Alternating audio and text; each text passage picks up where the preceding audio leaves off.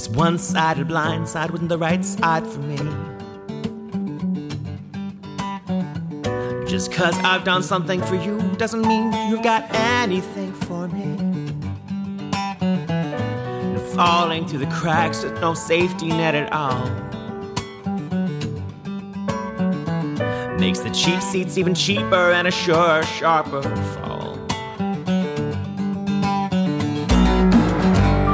What did any of it mean? Who was gonna save me? I think we've overlooked something in this room.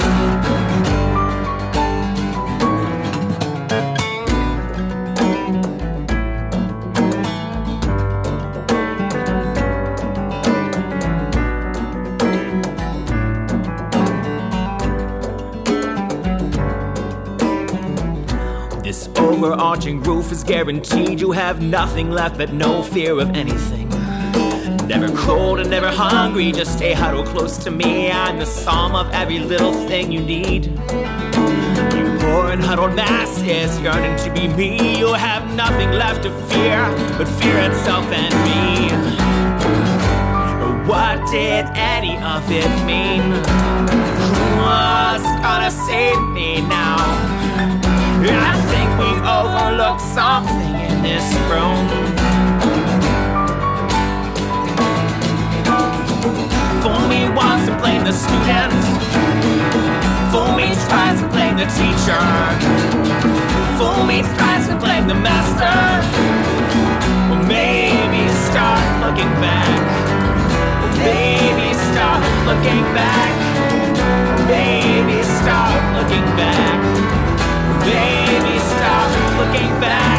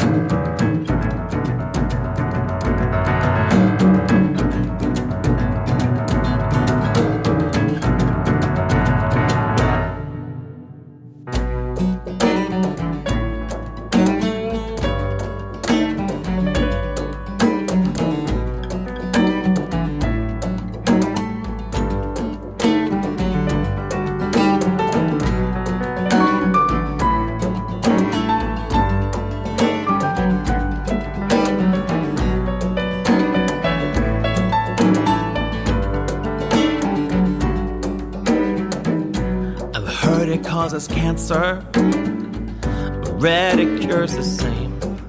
It's been known to shift its stance and ask askance if you know you thought everything else here had changed. It's been known to toe the line and place its weight upon the scales. It's been known to slowly shift around. It's been known to tell a joke and pull the strings and call the shots, and everybody knows it really gets around. What did any of this mean? Who was gonna save me now? I think we've overlooked something in this room. I think we've missed something in this room.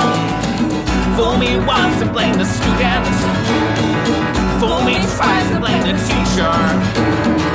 Fool me twice and blame the master.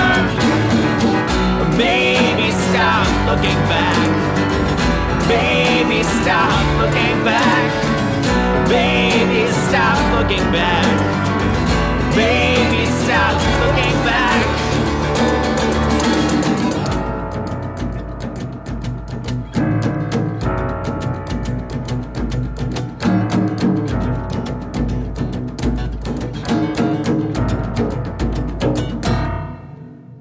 Wow. Welcome to this week's edition of the Wispy Mop Music Acoustic Radio Podcast Series. I'm your host, Todd, middle initial C. Walker. Yes, that's right. It's me and Double Wow. That was Rob Hinkle with his partner doing background vocals, singing Elephant Joke. And what a great song, what a great musical presentation. And Rob Hinkle is someone who I am humbled by his musical and artistic virtuosity. And he happens to be on the phone with me right now. Hi, Rob. That's a wonderful intro. And man, I'm going to say it. I still love that song. Holy crap. I'm sitting here being like, oh yeah, I haven't listened to this recording in a little while. And it's funny because that song has certainly evolved just over time. And also with the inclusion of our sixth band member at this point. But well, man, it's just, it's a fun song to be reminded, like, this is where it came from, and this is how it started. Well, now, that's one of your originals, I'm assuming. Absolutely, yeah. Now, you have a rather different take on lyrics and performing on the guitar. And you and I were speaking before I hit the record button about how those of us who are, quote, singer-songwriters, and it could be anything from the passionate open mic performer to the singer-songwriter who doesn't necessarily gig, but they go to showcases and they do 3 songs or 5 songs. There's so many of us who sound very similar. We all try to mimic our heroes and so forth. But you and your partner, Heather, have always risen above that to be your own performer. And you're kind of like the Star Wars character of music, if that makes any sense. I'm so curious as to what you mean by that. Well, and I didn't mean it to come out because of what I'm going to play next, but I want people to hear on stage live. I mean, you're wonderful recorded, and these are all live recordings I think we're playing today. You're so wonderful on stage, banter-wise and song-introducing-wise. To me, you're entertainers. Not only are you a terrific performer, musician, but you are an entertainer, and so is your partner, Heather. But I want people to hear what I mean by that, and this just happens to bring Star Wars into it. So ladies and gentlemen, listen to this. Halloween is Heather's birthday. The very, very, very, very first Halloween I can remember. I had won first place in the science fair with something to do with balloons and distance and a rail and thread all throughout my parents' basement. They were very excited. I was very excited. I had a medal. I was the geeky enough child to have worn that medal to first grade and get beaten up. But they did not take the medal, and that's the important part. One of the side effects of having won first prize at the science fair project was that I got to lead the Halloween parade. I got to lead it because it was my birthday. Yeah, whatever. So, for me, it was special. Not only did I have a gold medal from being first prize in the science fair, but I also had a C-3PO costume that year. Wow. It was the full ensemble, as they say. I was very excited to do this, but kind of terrified. It was my first experience with being in front of lots of people. And so they put me up at the beginning of the entire parade, and they marched me off, and Robbie Hinkle started marching around. Dun, dun, dun, dun, dun, dun. Wrong side, I was with the rebellion, my friend. Anyways, so I'm marching around the parking lot, and a pickup truck, a blue beaten pickup truck, comes down the hill, and it's got a coffin in the back. And I'm not quite sure whether or not how I feel about this yet. And then the truck rolls to a stop near where I'm beginning to march past. The coffin rises up, that little pneumatic device. Frankenstein's monster comes roaring from the grave. Arms spread. He just wanted a hug, but I didn't understand that at the time. I was absolutely freaking terrified, and I stopped the entire parade as I cringed in horror at Frankenstein's monster, and never did live it down, and had to change schools 3 years later.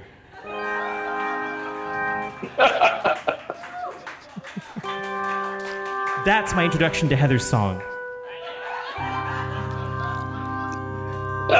Now, did anybody, when you were a kid, ever say, boy, that Robbie Hinkle's a weird guy?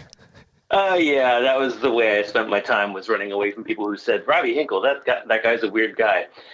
That's Robbie with a Y, by the way, not an I-E. That was a horrible introduction to Heather's song, No Place is Home. And by horrible, I mean, it was genius. No Place is Home is Heather's beautiful song about Halloween, about her being born on Halloween, and also about us chasing this dream all across the country and losing track of having a home. And so one of the things that I've always, one of the things I've always loved about me, or one of the things that I really enjoy about ILYAIMY's stage presence, and it is something that is sort of thought out, is the songs themselves are often very angry, or they're depressing. There are some happy songs in there, but the majority of what we do is pretty ferocious emotionally. And so the idea that, I don't want to keep my audience in that place. I don't want to wallow. I don't want to sit there with a bunch of depressed people playing tearjerkers. The balance of telling these funny stories or having these bizarre, wonderful, weird, very unscripted moments. I love that moment when Sharif shifts, Sharif is on piano there and he's playing the background sounds there, and he goes, shifting from different Star Wars themes depending on what I'm talking about. It's just the back and forth between us as, at that time, 5 and then now 6, very tight friends in ILYAIMY, knowing one another's ins and outs and the buttons to press and how to respond to these things. It's important for me that the mood shifts back and forth, that we have these moments of joy contrasting these very sad things that we sing about often. That was a great show. That was at we recorded that live in September of something, definitely. And we were recording that live at a place in Tacoma Park called the Electric Maid, and had a ton of people packed into that spot because I wanted to do a special recording for our anniversary show. And it was one of the few places where I knew I could control every in and out of that space, and no one was going to challenge what I wanted to do with sound and, et cetera, et cetera, et cetera. Just a marvelous day. Now, so you handled the live sound and the recording? Yes. Because the one thing that has amazed me, and I've listened to these recordings, I listened to each one of the songs, and it's a 2-disc release, folks. And when I say that I controlled the recording, Another Life, Another Live, the double disc set, Another Life is studio recorded, and working with Asparagus Media in Tacoma Park. So that's Steve Steckler recording that. Okay. Another Live was all live recordings that I put together, that I recorded various at, mostly at that anniversary show at Electric Maid, and also at New Deal Cafe in Greenbelt, Maryland, which is where we recorded our most recent live album. I love live recording. It is one of my favorite ways to capture the truth of any music. Yes, because it fully encompasses the brilliance of the performer, as long as there is some, but also the little things that don't go quite right that actually turn out well, but they wouldn't. The happy accidents and the beautiful mistakes, absolutely. Yeah, because in a studio, they would say, stop, we're going to start over again. You lose all that. But I'm curious, do you have an engineering background? I know you have an illustration background, but did you ever study with someone on live sound or studio sound, or is it something you just acquired? It is something I've acquired, and I have tried to take some classes here and there. I mean, hell, I tried to get classes on how to play guitar, but generally speaking, every time I take a class on how to do something, they tell me I'm wrong and I'm very stubborn. But I've been wonderfully helped out by great engineers. When I choose a studio to work with, like Asparagus Media, one of the aspects of that is that Steve Steckler, he teaches as he works through it. And so I picked up a lot of studio engineering. I did some work with him, getting to go into Asparagus and actually do recordings for others. And then working with Charlie Pilzer at Airshow Studios. I think it was called Airshow at the time, now Tunnel Park. who I think did the mastering on Another Life, you know, insisting that they talk out loud while they're doing what they're doing. And I know I'm distracting, and I know I'm taking maybe half again as long as it should take because I want them to explain all the steps. But it's, you know, picking the minds of the people that are around you. Artem Bank was someone who grew out of our open mic scene up here in Baltimore, and now is then went to school for engineering, and now is teaching audio engineering at various colleges in the Baltimore area. But turning that around and like springboarding him into the music scene, and then him turning around and saying, okay, this is what I learned. I know so much about how you do what you do. I bet you'd find this useful. This is something you've been doing, oh my God, wrong, and actually you really ought to learn it the right way. And this is something where I'm so glad you taught me a different way of doing it because the book way of doing it is wrong. You know, this synergy of the people that I've worked with over 20 years of doing this has really given me, I think, a freaking amazing bed of knowledge of how to do this live and how to do this in the studio, in the basement studio, as the case may be. Well, and you approach, well, at least I assume you approach, you mentioned it because when you're talking about taking lessons with a guitar and so forth, and people just tell you you're playing it wrong. You mentioned one of the lines in that song was, I think it's jump off the edge or jump off the cliff or something like that. And I'm a firm believer in jump and the net will appear. And yes. Musically, because I was watching a video of you and I think Rowan, although it might have been the two of you, or I can't remember who was on stage with you, but it starts off with you playing your very unique guitar style, and you're playing in that kind of pyrotechnic quick way, and all of a sudden you go, boom, and you go, oh, that was the wrong note, and then jump right back in. And most people would have said, oh, stop the tape, let's start that over. The beauty of what you did is you allowed it to be part of the performance, to be recorded and put out on YouTube for the whole world to see, because so many people are so worried about not being good or making mistakes, and yet brilliant things can come out of mistakes. For better or for worse. Yeah. I worry that our current world and influencer culture and the sheer amount of material that's out there now, that there's less room in the universe for antics like mine, or for a less polished approach, which is what I think I will always be. I'm a child of grunge, which is a child of do punk rock, but do it dirtier and nastier. And it's not polished, and it's very emotive, and it's guttural, and it is absolutely, if you screw it up, you work the canvas in a different way, or you get it the next time around the riff or something like that. It's a painterly approach. I think of myself as a painterly guitarist, and as that of an extension of what I was doing as a visual artist. And you go back and you work the canvas again. You don't throw out the canvas. And in the case of live performance, every performance is a canvas. And you just layer, and I love that about live performance.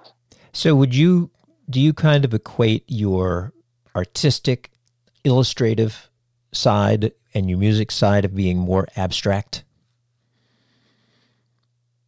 No, it's physical.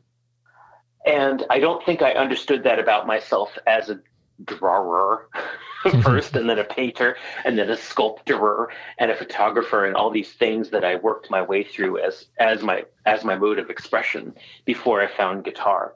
And I think they were all it's a continuum going from when I very much was a very controlled, figurative pencil drawing artist to charcoal, and then working a little quicker, but grinding the paint, working with, I prefer acrylics over oils because it's a more visceral, for me, feeling.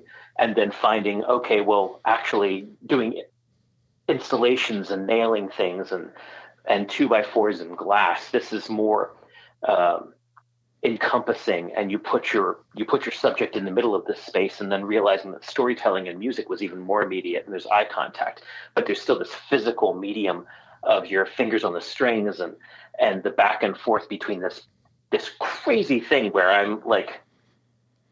I'm paid to stand there with a piece of carbon fiber in my case, but wood and string, and vibrate them at people. That's just nuts. But the physicality of pushing my own feelings and emotions and things through this medium, in this case, no longer a paintbrush, or not as often a paintbrush, and not as often, whatever medium it was, sculpting and stone or wood or whatever.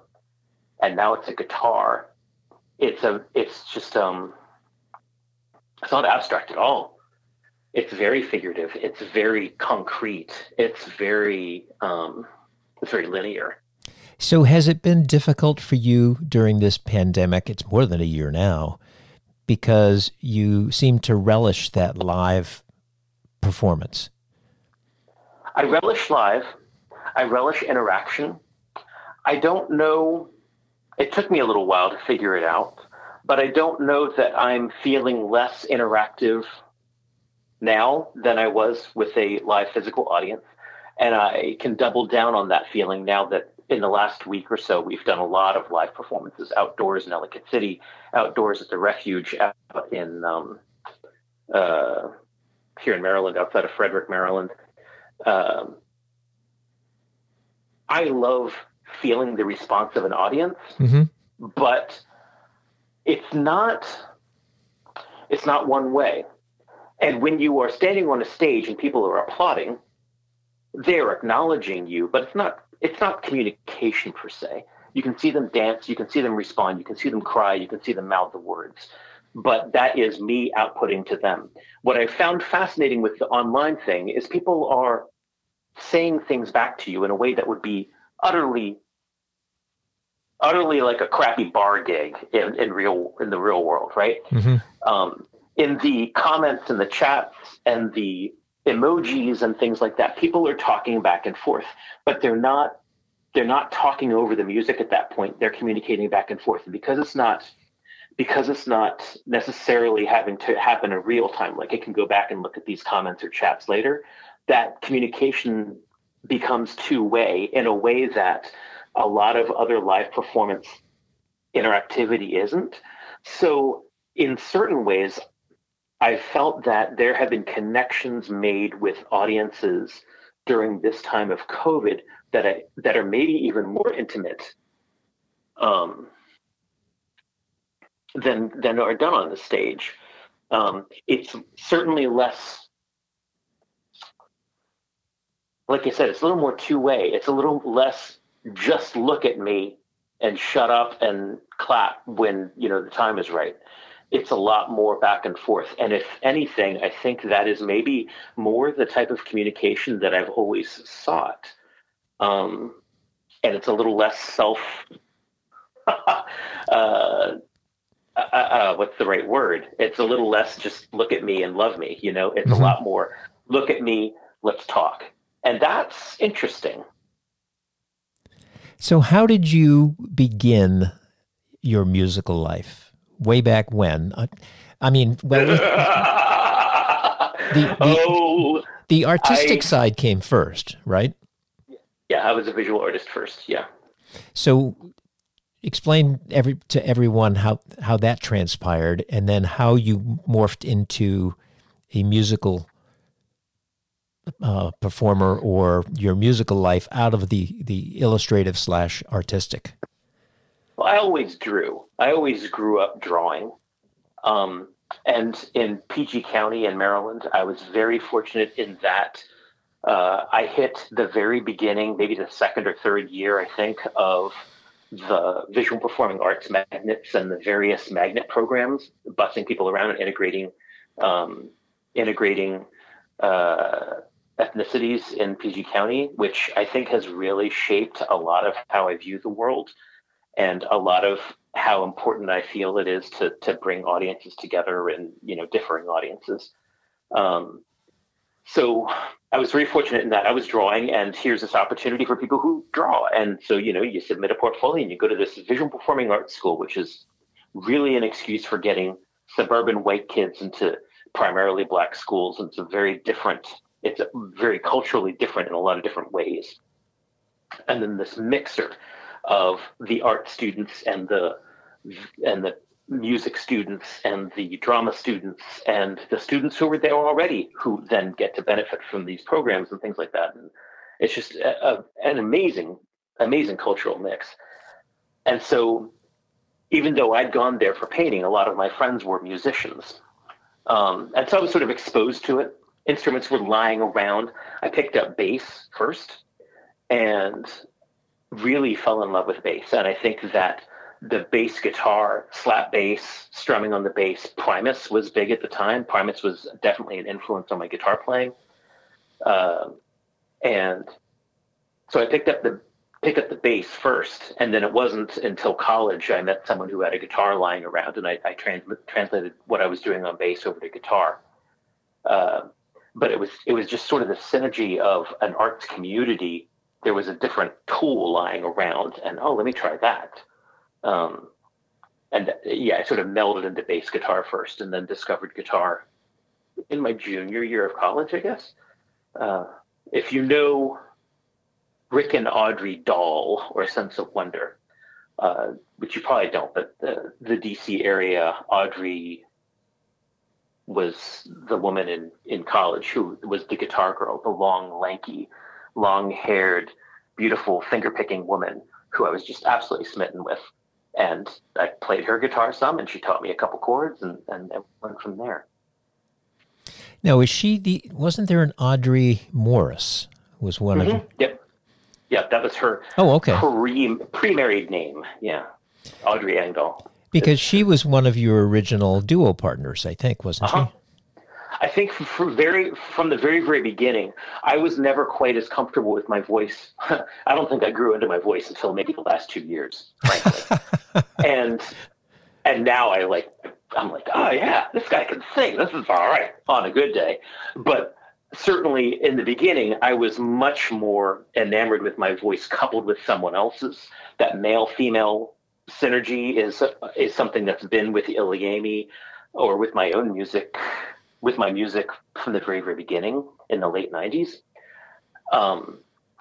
And so Audrey Engdahl Morris at the time was my songwriting partner, musical partner, up until 2001 or 2002. I think I met Heather, but I was touring had always been part of what I wanted to do with music. Audrey was ready to settle down. I knew that I needed to find another partner if I was going to go on the road the way I had dreamed. And so there was sort of this long process of auditioning people and found Heather Aubrey Lloyd in a freaking University of Maryland coffee house open mic in 2001 or so. And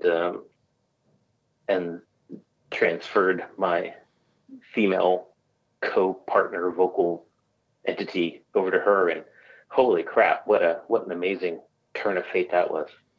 Well, the two of you, I'm just reading or looking over your website, and it's ILYAIMY.com. And ILYAIMY, for those of you folks who are not familiar with it, it's ILYAIMY.com. And what is interesting, and I'm assuming that, Rob, you did all the website generation. Is that correct? For better or for worse, yeah. Yeah. Well, no, I think it's terrific. Thank you. But when you go to the About Us, which is the first thing on the menu, it's ILYAIMY, Rob Hinkle, Heather Aubrey Lloyd, Christian Jones /cello, Rowan Corbett, Sharif Kellogg, and then Joey Jenkins, which each person has their own little title, which is wonderful. Because so often when you have a group, whether it's a duo or 5 people or 6 people or 10 for that matter, there's only one thing, and you click on it and they have a couple paragraphs and people are intermixed, but you've gone the extra step and given everyone kind of a highlight, which is really, really nice. But on your page, it says, I've lost where I was here, when you and Heather got together, you basically, well, you tell people what happened going out on the road. What did you have to do to prepare to go out on the road? Wow. So, we left on September 2nd, 2003. And so September, or in 2001, I began planning. And part of that was finding the right partner. Part of that was figuring out, how do you put a sound system in a car? What kind of sound system do you travel with? How do you print CDs on the road? Because again, live recording, I sort of imagined we'd be doing that Pearl Jam thing where you're releasing regular live discs, or maybe printing on demand didn't exist yet. So we were packing a printer and packing a scanner and doing all these different things. And so I spent a lot of time sort of researching what gear was going to work with that. It's a vastly different time technologically, which is nuts. Realizing that the best mileage was our Saturns that were like 40 plus miles per gallon, and that would change our math dramatically and how we could survive.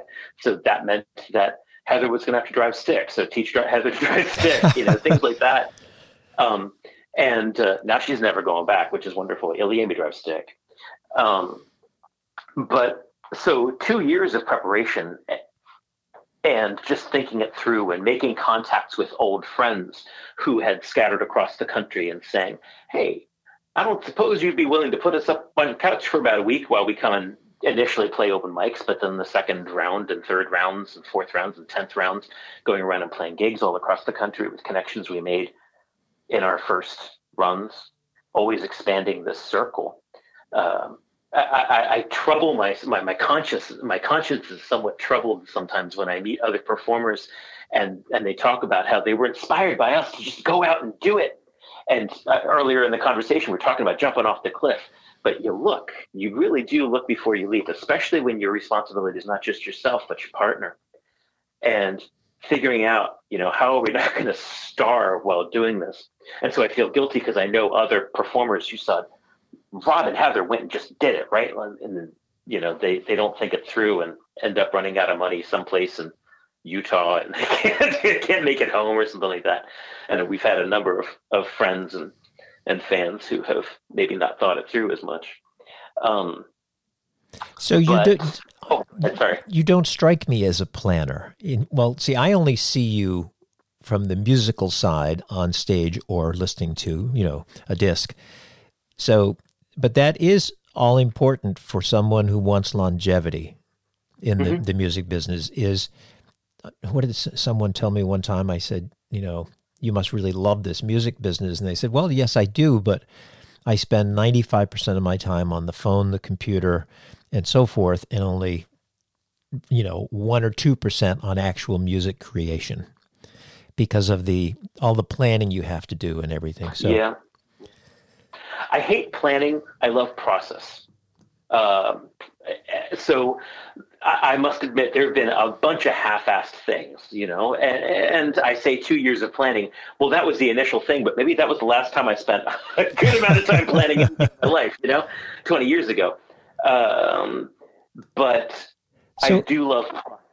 I love the execution of things. I love step to step to step to step. Now, are you a taskmaster? Try. You know what it's like hurting musicians. Come on now. No one wants to do it. Well, that's one thing that is really, I respect you for, because I did, Tommy 1M Wright and myself did the open mic at the Frederick Coffee Company. Once Beans in the Belfry opens back up for music, he'll probably go back and start doing his once a month open mic there. But it is the trite expression of herding cats. That's exactly it. And so many people say, oh, yeah, let's do a new open mic. And they'd all look at you or me or Tommy. They don't say, oh, I'll do it. Because they want to perform. They don't want to do all the work. They don't want to carry the equipment. They don't want to talk to the venue owners and make sure that... I have a lot of people talking to me right now. When are you going back to live open mics? And I've been running my Monday night virtual open mic quite successfully for over a year now, which is crazy every time I think about it. But I don't know when I go back to a physical open mic setting. And it's not just the work involved, because there's plenty of work that goes into a virtual open mic, because I'm dealing with a dozen to 18 people every week, half of which have never done this before. That's becoming less and less over the course of time. But getting them up and running, you want to make sure it sounds like a good show. You want to make sure that people don't embarrass themselves with technology. So there's a lot of footwork and a lot of planning and a lot of prep and a lot of, well, why don't you try turning the microphone the other way around and then back away from the microphone so you're not overdriving it, and have you installed the latest driver? There's so much work. Would I rather be carrying some speakers into a place? I think I would. But my physical venues are not coming back. So I've got to go hunting for venues if I want to continue a physical open mic. And I don't know. I mean, I'm grateful that, well, Beans and Belfry has a lot of space. They're physically a great venue. Most of the places that are doing open mics are going to be kind of tight in there. And I think I've had some of my trust of my fellow humans rather undermined in the last year. So I'm very back and forth as to when the next time I'm interested in sharing that responsibility for others and sharing that, my gear with others in that way. Open mic hosting can be a very intimate thing. Yes. And I just don't, I'm worried that I've lost a lot of trust of people. So what do you see post-pandemic for you, for ILYAIMY?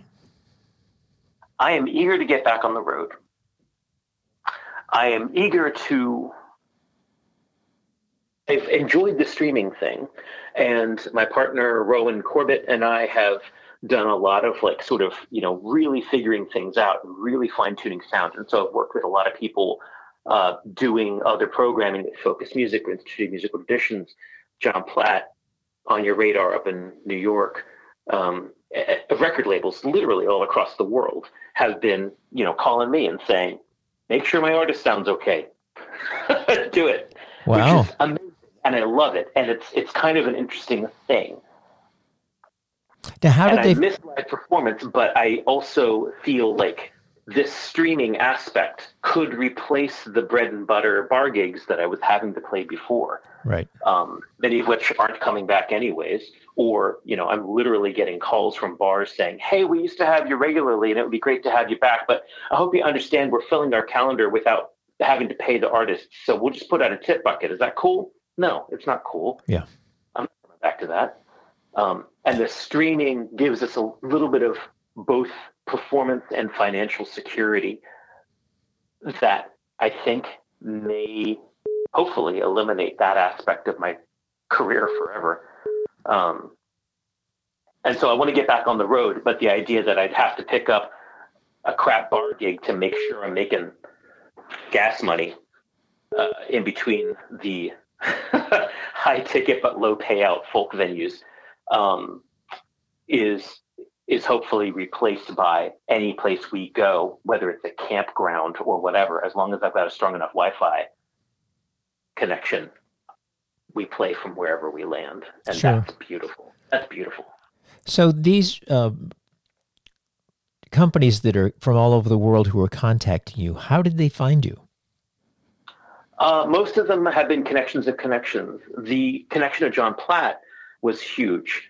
And so the artists that he's regularly doing through his reimagined, it was a radio show, WFUV, I think, out of I should shut up because actually I'm not remembering properly. But John Platt's On Your Radar radio program has had us there, and they used to broadcast live from a venue and in New York there, in Brooklyn, I think. And what a cool thing. Translating that to an online show, he's relatively high profile and he's inviting artists from all over the world. No longer do they have to tour to New York to be part of the show. They're coming from all over the country, all over the world. And then their label says, oh, well, how did you work out the sound for that? Oh, Rob Hinkle. Okay, cool. And so then I get contacted for, well, we were supposed to have a CD release with a big release party and everyone was going to come together and they're coming in from Australia and they're playing from Japan and blah, blah, blah, blah, blah. Well, now we can't do that. How do we make Zoom sound good? Well, there's this guy I worked with, Rob Hinkle, blah, blah, blah. And especially through running showcases for a number of these things, that got me connected with a lot of other artists that trusted me, and then their management would trust me, et cetera. Now, I am worried that a lot of that is going away because everyone's finding their way, finding their person. And frankly, most people are just excited to go back to the way things were, which I don't think is really 100% a thing. So that business is slowing down a little bit. But I mean, that's frankly kind of nice because there were periods of time when I was booking myself to the hour for days on end until I realized I was being stupid somewhere around September and needed to take a break. Well, it's interesting that you've become a musical consultant, among other things. That's an interesting kind of twist. Most people would never imagine that. No, I love the technical aspects of it. I love figuring it out. And one of the aspects of having been a DIY artist for all this time, is I'm not always working with someone who can go out and purchase an $800 DSLR to make sure their stream looks good. I've got to work with what they've got. There are very few aspects where I can say to the label, oh, well, are you going to provide them $1,000 on top of my own fee? No? Okay. Because the labels don't want to put out money like that. And the artists are often thinking that this is a temporary thing. They don't want to put additional money into it. And so this found object DIY aspect of figuring out how do you wire a phone to a computer? How do you make sure that functions? Is your Wi-Fi better in another place because you've got one of the new Macs that doesn't have an Ethernet cable? How do you make this all function? Oh, you have a crappy camera? Well, do you have a desk lamp? Because that's the cheap fix, and walking people through how do you make your PA system that you used to carry around to all the venues, how do you make that talk to your computer? How do you make that sound translate through the 96 kbps of old Zoom or 128 kbps of Facebook Live or 192 of new Zoom? All these technical aspects of making these things work is very, very interesting. It's a fascinating thing. And you've learned pretty much all of this mainly on your own with the occasional help from somebody that you're questioning while you're working with them, I'm assuming. Well, with this stuff, with the streaming side of things, there's no one to ask. So you're the guy. No one has done this before. And that's incredible. None of this was designed to do this. We are now into a year plus and people are designing products for it. Like you were talking about your Roadcaster. Mm-hmm. People have in the last year come out with products that are more specific to this, but even the USB mixers that were impossible to get a couple months ago because everyone was buying them were designed for a time when someone wanted to record with their computer, but no one had thought about the throughput of getting from specific types of applications back into the US. So the routing was funky. Mm-hmm. And Behringer hadn't thought it through, but Mackie had. And, how do you deal with, or the old Scarlets, the generation 2, how they routed and don't route effectively for going back and forth in a Zoom call or something like that. Or hell, just the Zoom and Zoom are not the same thing, Zoom, the telecommunications company, versus Zoom, the audio gear company. And but there isn't anyone to ask. There's talking to the programmers. There's talking to the people at Zoom who are writing the software, both ends. There is getting to StreamYard and saying, hey, why doesn't this function with this kind of driver? You've got to drill into it. And it's just amazing, forcing downloading a firmware hack for your old Canon 5D because it was never designed to talk to a computer in real time. And you can hack it, but just make sure it doesn't get too hot, stuff like that. It's just, well, a boring conversation maybe, but. Well, no, it's not boring. You want to talk about being a Star Wars character. This is hot wiring the freaking Millennium Falcon. This is awesome. I press all the buttons. It's going to light speed and then it conking out in the middle and figuring out why, Well, you must have been an erector set type of a guy when you were a kid. Yeah, Legos, erector sets, Tinker Toys, absolutely. My dad was a was an optical physicist for NASA, and so the engineering probably comes honestly to me, but it certainly was not a part of my life through art school or I don't know. I'm grateful these skills seem to be fun. It's not fun for a lot of people. Well, jumping over to the art side for a moment, the illustrations on the, let's see, let me go back up to the top here for the merch. And it's the CDs and stuff like that. Did you do all the artwork for the CDs? For all the ILYAIMY CDs, yes. Those are paintings and etchings. And that is my illustration work. And even the work on Heather's CDs is not mine, but Message in the Mess, the portrait of Heather with a paint splatter. Well, I splattered the paint. And the illustration, the cut paper illustration done on the album cover is our old friend Will Schaff, who was ILYAIMY.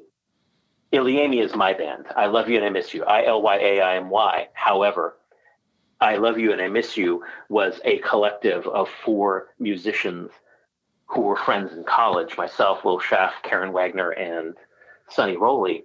And Will Schaff was really his brainchild. When we went our separate ways after school, I figured that was 1/4 of the band. I could keep 1/4 of the letters. ILYAIMY, ILYAIMY band. That's where it comes from. But Will Schaff is the person who did the cut paper illustration on the cover of Message in the Mess. So it's all incestuous, even when it's not me.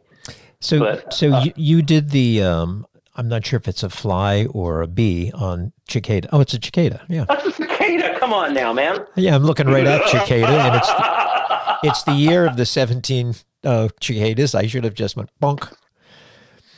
So that looks like a wood cut or linoleum cut. That is my first experiment with digital painting.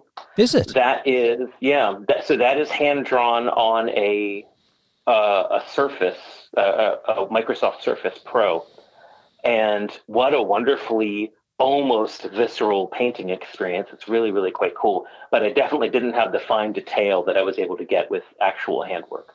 I've come a long way since then. That's 2017? Yes, 2017. But I really enjoyed the process of like painting. My friend Amy, who lives down the street from here, is also an illustrator, has a collection of cicadas, and I went over and drew a bunch of them, and that's the beastie that came out. I had a good time creating that, but it's a very different style, very different thing from the previous covers. So do you spend time now, or do you have time to do any of your art? Not as much as I'd like.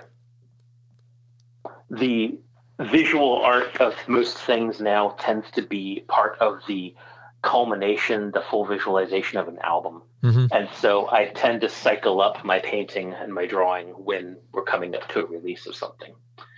There was a painting done for Live the New Deal at the end of last year. And so it's a very slow process, which is something that I regret, and I've been meaning to get back to, but I don't have the time. I don't have the gumption. Well, if you had the time, what's your favorite medium? I really like the scratch knives and etching into surfaces. I like acrylic paint and acrylic inks. Now, do you prefer acrylic paints over oils because of the quickness in drying? Because oils take days. They can, yeah. I just was never into oil paints. I didn't like the additional layer. For all that I like process, I like quick process. Mm-hmm. I like going 1, 2, 3. I don't like going 1, now wait, now do 2, now wait. So for me, acrylic, with the speed and vibrancy that it dries and works a canvas, I've just always enjoyed that. Now, the other part, the secret part of all this, is that I'm severely colorblind. You are? And so the other aspect of this is just understanding the medium. I find it easier to control what colors are interacting with each other with acrylics. I understand the medium better than oils. I was just never able to get good color, get purity of color with oils. So how do you complement colors if you can't determine? I say, you look very nice today. Oh, wait, no, that's not what you mean. Oh, that's terrible. That was terrible stage banter. Oh, my God, that was like dad stage banter. So depending on what it is, I limit my palette generally. In most situations, in a physical space, I just don't add certain colors. And that makes it really easy. And I know the math, and I know what color plus what color equals what color. Mm-hmm. Digitally speaking, and actually now with an app, physically speaking as well, I know my hex, I know my RGB spectrums, I can do the math. That's the dirty secret. I never thought of art and math being in necessarily the same ballpark. They're generally not. But especially now that my phone, there can be there are colorblind apps on the phone, and you can grab a color. That was really, really powerful for me, and especially on the illustration side if I'm doing a CD design, or I do still do design work for other people. If I'm doing a CD design for someone else, if there's a palette they're working in or the palette of a photograph, nabbing a couple colors from that photograph is much easier to do in Photoshop or in Adobe Capture or something like that than it would have been even a couple of years ago. So there are technical solutions for this thing. But if you look back at the covers, generally speaking, I'll be working in blacks and whites, and maybe I'll pick another color, and then usually some sepias, and I don't work in a lot of other colors precisely because it can go horribly awry and I will never know. Well, it appears that you have incorporated, like the cover of Another Life, Another Live, which we've been listening from, is a woman with a baby. Is that from a photo, or is that an illustration that you did? It's an illustration. I work from photographs as sources. Mm-hmm. And so that was originally photographed. That's Rowan's wife holding our friend and fan's child, Cora, under a weeping willow tree in Catonsville, not too far from where I'm standing, because I had it in my head as to what I wanted, but I really needed a model. And she visually was what I wanted out of all that, because we were contemplating another step in our evolution, in another way of writing. Another Life, Another Live, conceptually, was very much an album, a next generation of our writing, I guess, because Heather and I had both at that point landed in stable relationships. And I think that a lot of artists never seem to get past the stage where they're just writing about their love, lore, and loss, or the person they want to hook up with. And ILYAIMY at that point was definitely writing songs about could have beens, worlds that we hadn't, paths that we hadn't taken, and also delving deeper into politics and the world around us. And so it was another life. It was our next generation, our Christy, who is photographed in that, didn't have her kid yet, but Cora or Ella was quickly on the way. Our band was having their next generation. There was a lot of thinking that went into that, and so I wanted to be painting someone who was, bringing in the next generation of our band. So that's sort of the thinking that went on between. Now, was you want to know the title, the painting, the everything. Yeah. Yeah. Now, was the transition from the prior style of writing to the current, was it difficult, or did it just kind of evolved? It's absolutely an evolution.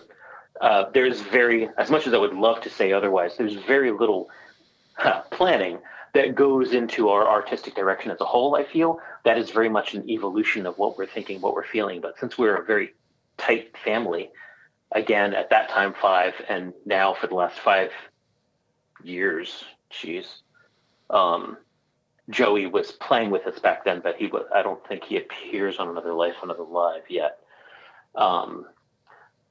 But we're just a very tight-knit family, and so these evolutions come naturally. We were writing a lot more outside of ourselves because we were, at least Sharif and Rowan were both having kids. Heather was in the process of getting married to a guy who has kids. So there was a lot of thinking outside of ourselves at that point. And in the last 2 years, certainly, we have been evolving into having to examine the world around us a lot more aggressively.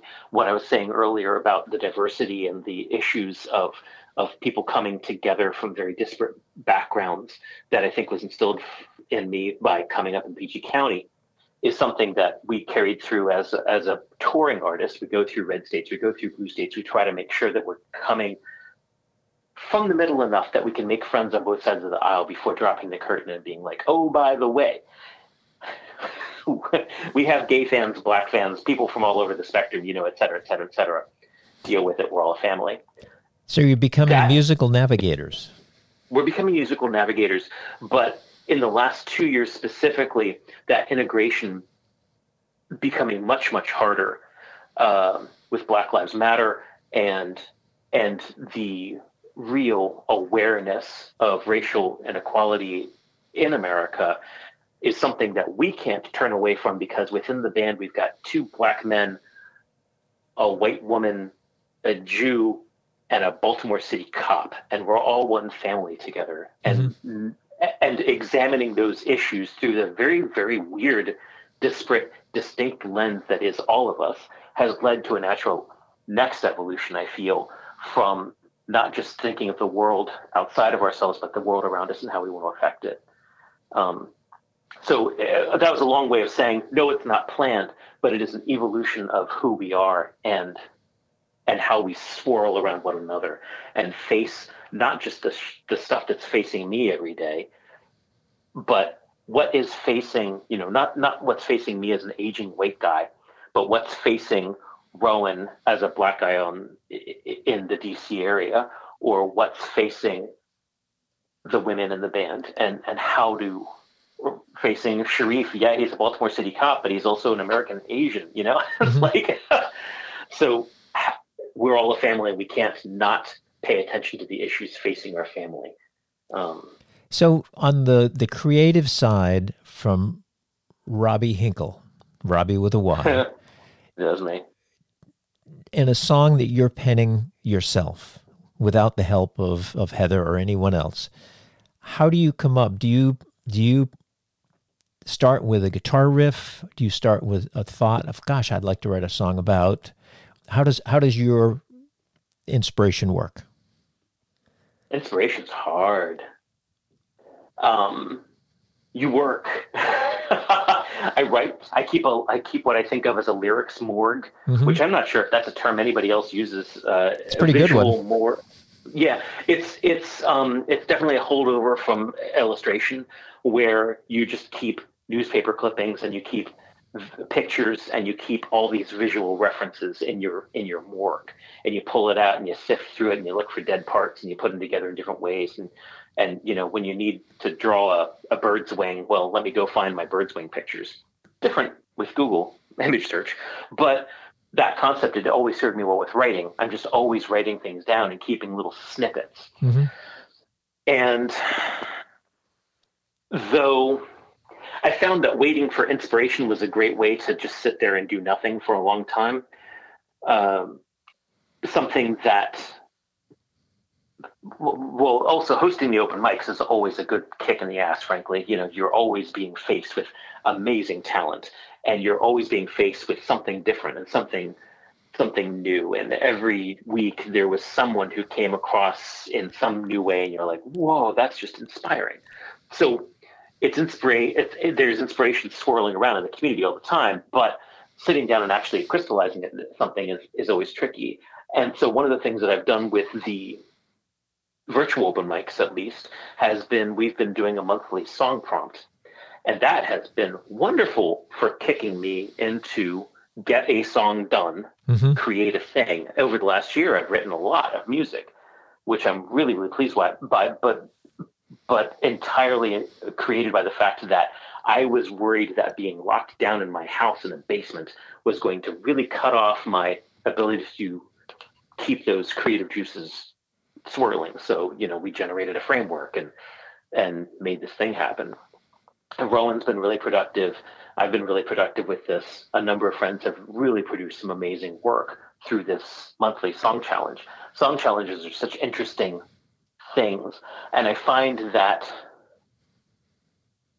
they are wonderful lenses, whether it's the monthly one that I'm doing or February album writing month, or the challenges that what the Just This Guy song contest puts out, things like that that are floating around are wonderful lenses that kick you into gear, into writing what you actually want to write, but forcing you to see it from another angle, because you don't quite get to use the original tools that maybe you would have thought you wanted to, because you've got this phrase you've got to incorporate, or you've got this topic you've got to incorporate, but somehow that still becomes a song about your politics or a song about your relationships or your memories or something like that.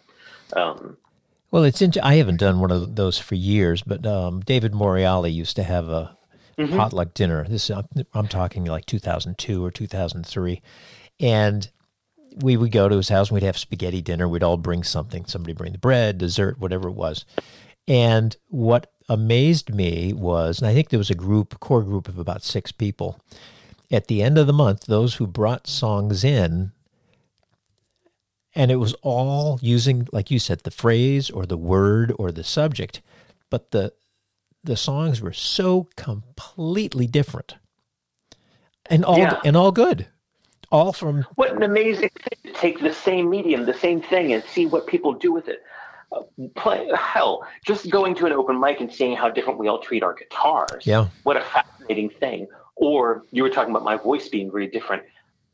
I'm not the only person with a different voice. Seeing how differently we create with these things that we are given, or that we have hewn out of something, or that we have fought so hard to have. But when it comes down to it, most of us are still working with a palette of six strings and a length of wood. Yep. And how amazingly different we get that. Or, one phrase that we all had to incorporate or whatever else. What amazing creatures we are. Well, you know, you mentioned the six strings and a piece of wood, and I know that you have, like myself, have played wooden guitars for many years, but you have been playing your Composite Acoustics carbon graphite guitar for many years. And I think you started with an X, and then you went to the OX, right? Or did you always have the Ox? I've always had the Ox. Okay. I was very fortunate in that I stumbled across one of the builders at NAMM in 2010, I think. And he mentioned, oh, by the way, we're about to be bought by PV. I don't know what happens next. If you want one of these, give me some specs and I'll build one. But it's got to happen in the next month. And I've been so happily married to that guitar ever since. Well, and you told me that you had to do some emergency surgery on it at one point, didn't you? Yeah, I've been happily married, but that doesn't mean you don't take the beast to the hospital every once in a while, or barring that emergency first aid on a bar top. You know, the carbon fiber itself is very sturdy. The electronics can be less so. And I had... Here's that thing where I enjoy solving technical problems and I enjoy process, but I'm not necessarily a planner sometimes. Very quickly, I had decided I didn't like the LR Bag's element that was in it, because it's a kind of a bassy guitar, and the element is kind of a bassy pickup. And so I pulled that out and put in the first iteration of the Anthem.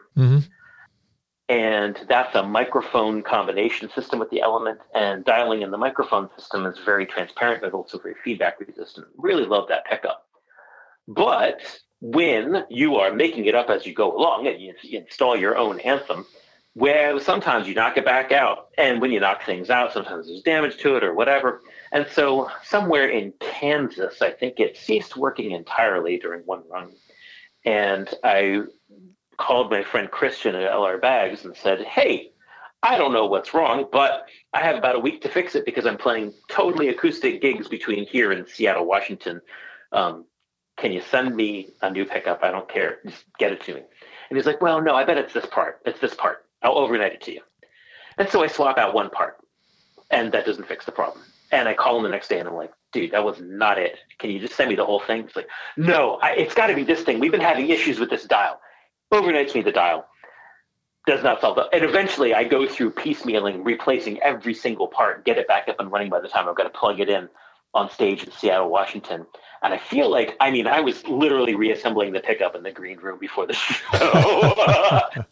But that aspect of getting to know your stuff really, really intimately is something that has served me really, really well over the years. I mean, that guitar has been disassembled, reassembled. Most recently, I had to pull it apart because, some joint came apart in the pickup at Gypsy Sally's. I was playing at Gypsy Sally's.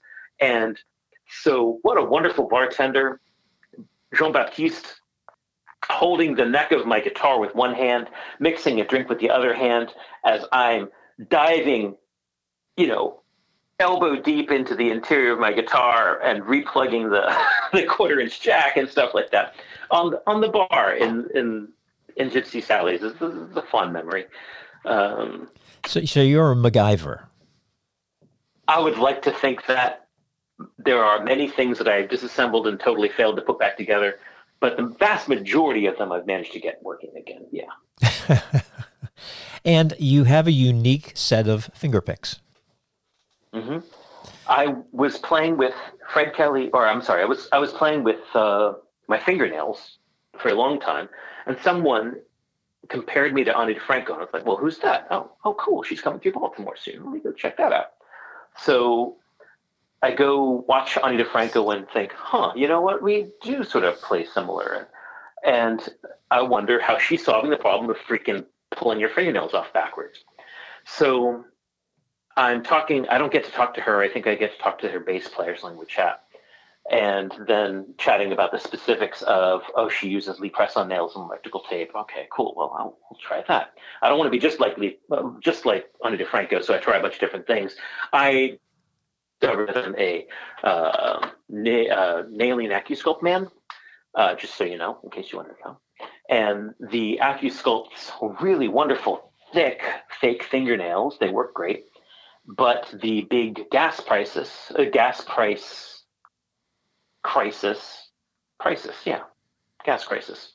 of 2007 or so, when all of our gas prices tripled in price, the unsung tragedy of that was not just that ILYAIMY had to put gas on their credit card for the first time in 5 years, not just did we finally have a tour that was not lucrative because we had that time decided to go out with Rowan and we were driving in a big truck and all of a sudden our major expense, which is gas, jacked up to $4 a gallon, good Lord, from $1, whatever it was.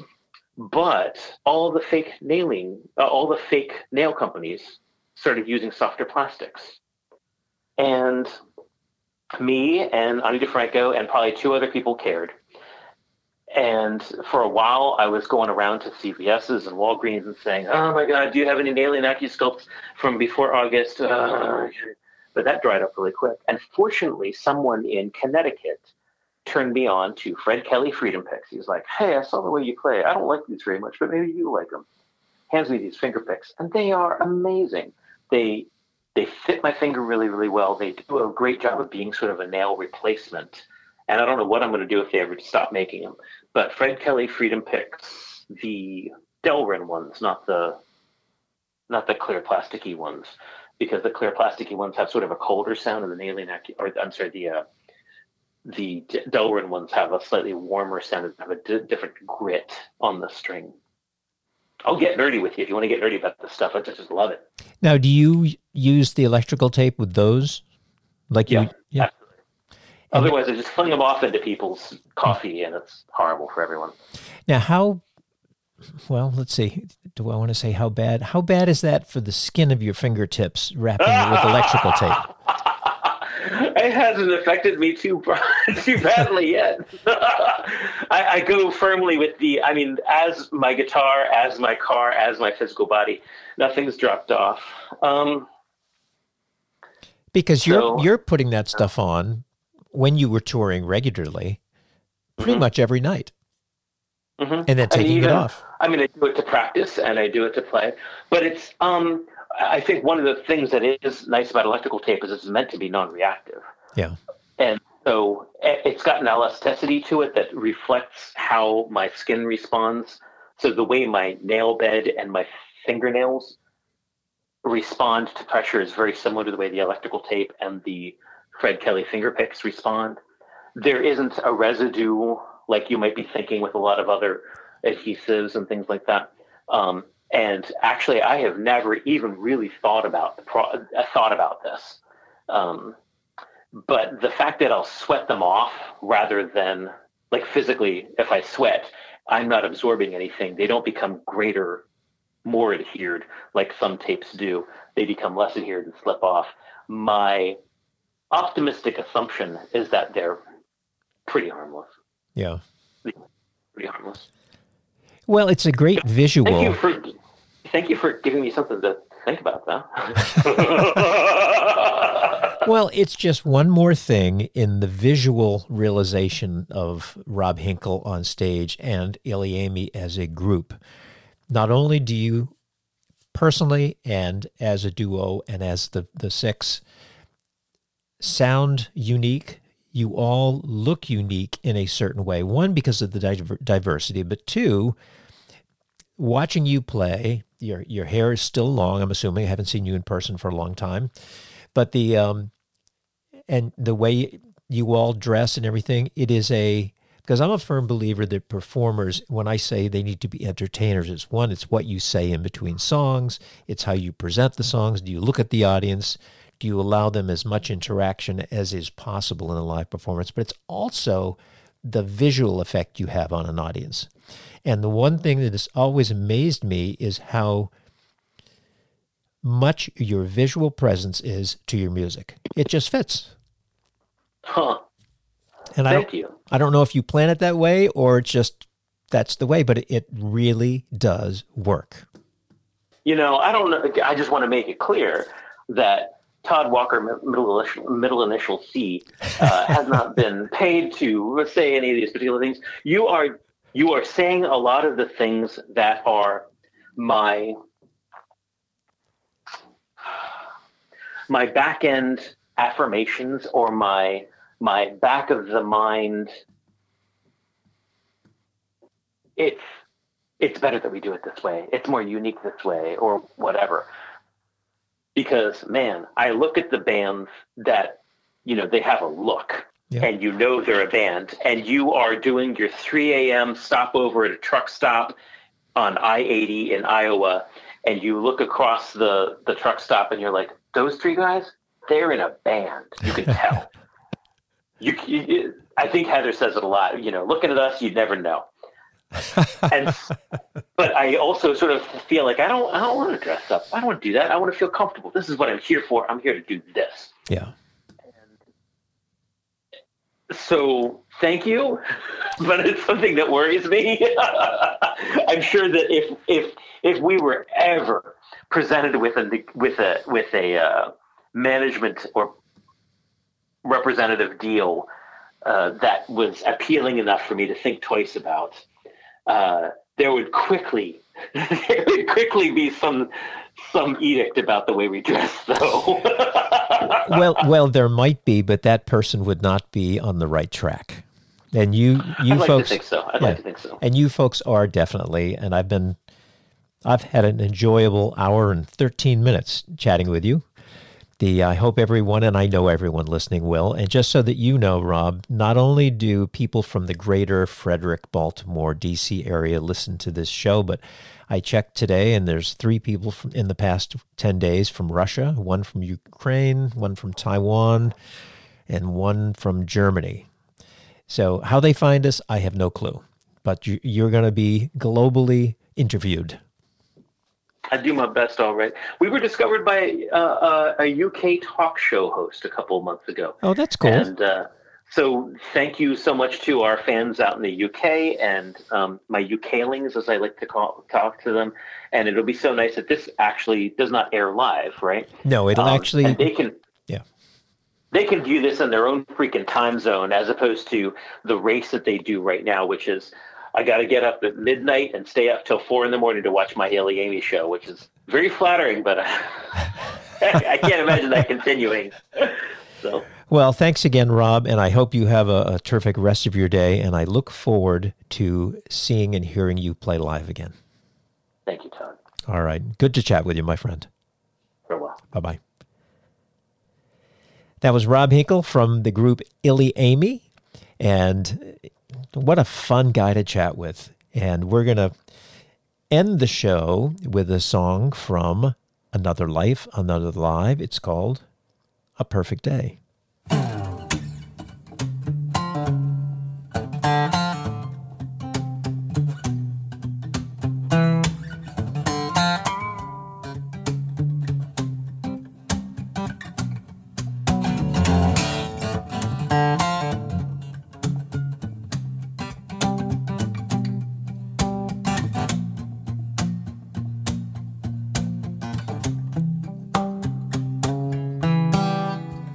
Once I had intelligence, once I had the will, but all the lines a hard life finds will slowly redefine our tale.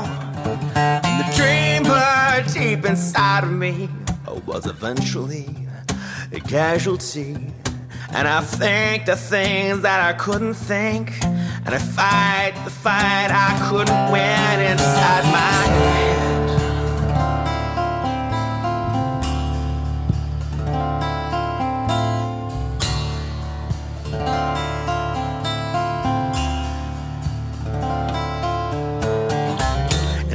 Unwrapped the star this year, but it wasn't where I had dreamed of being.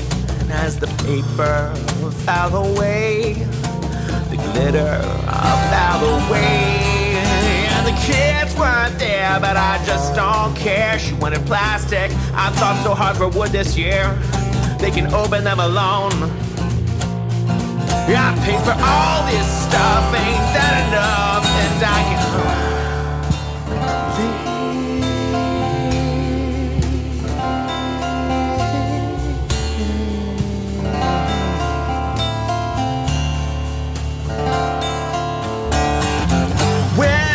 came on oh so hard, and every muscle aches. 40 years of knowing that passion is all it takes. Much too old to leave a pretty corpse, I'm too young to just forget. I surprised you all with the poison in my hair, the poison in my head.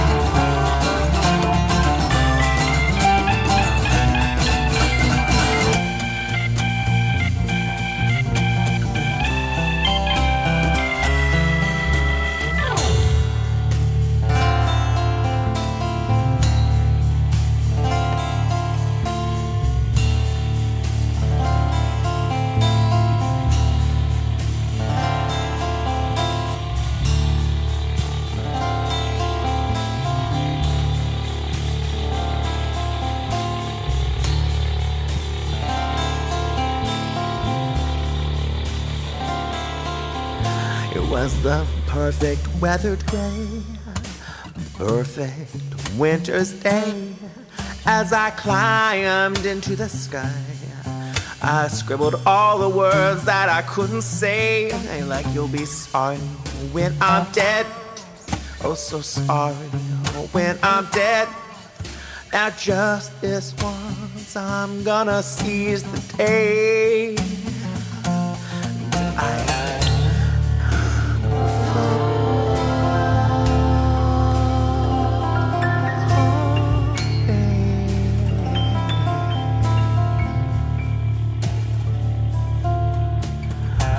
First one to the scene, they took everything they could get from me. The doctors that came next, they feared the worst, that I was uninsured. Ink from the note had run with the blood and the snow and slush. It was a Christmas miracle, they said, that if I wait, that I should live. But I am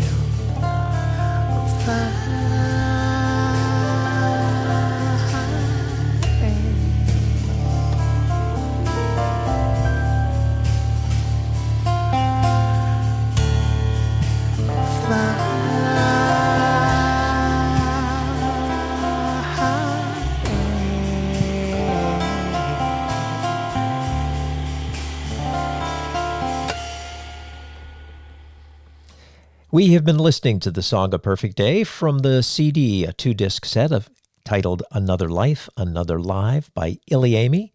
And what a great interview with Rob Hinkle. I thank him so much for spending the 1.25 hours with me. And for those of you folks who've been listening, thank you for tuning in. And I want everybody to know that the Wispy Mop Music Acoustic Radio Podcast Series is produced by me, Todd, middle initials C. Walker, at the Wispy Mop Music Studio in Frederick, Maryland. All the music on the podcast is played by permission from the artist. If you're enjoying the series and you'd like to tell other people about it, please do so. Share the link with them, wispymopmusic.podbean.com, or they can find the show on either iTunes or Apple Podcasts. And from a personal performer note, I do want to mention that when I perform, I use K&K Pickups, wonderful company. If you're curious about great amplified sound, go to kksound.com.